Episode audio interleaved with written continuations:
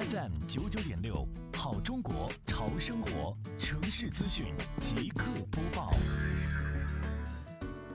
为全面推进生活垃圾源头治理工作，根据杭州市西湖区垃圾分类宣教活动进小区的要求和下一步的工作计划，今天下午，杭州市西湖区双浦镇城市管理办公室组织辖区三十个村社六家物业单位召开了双浦镇生活垃圾治理工作培训会，村社负责人、物业单位负责人参会。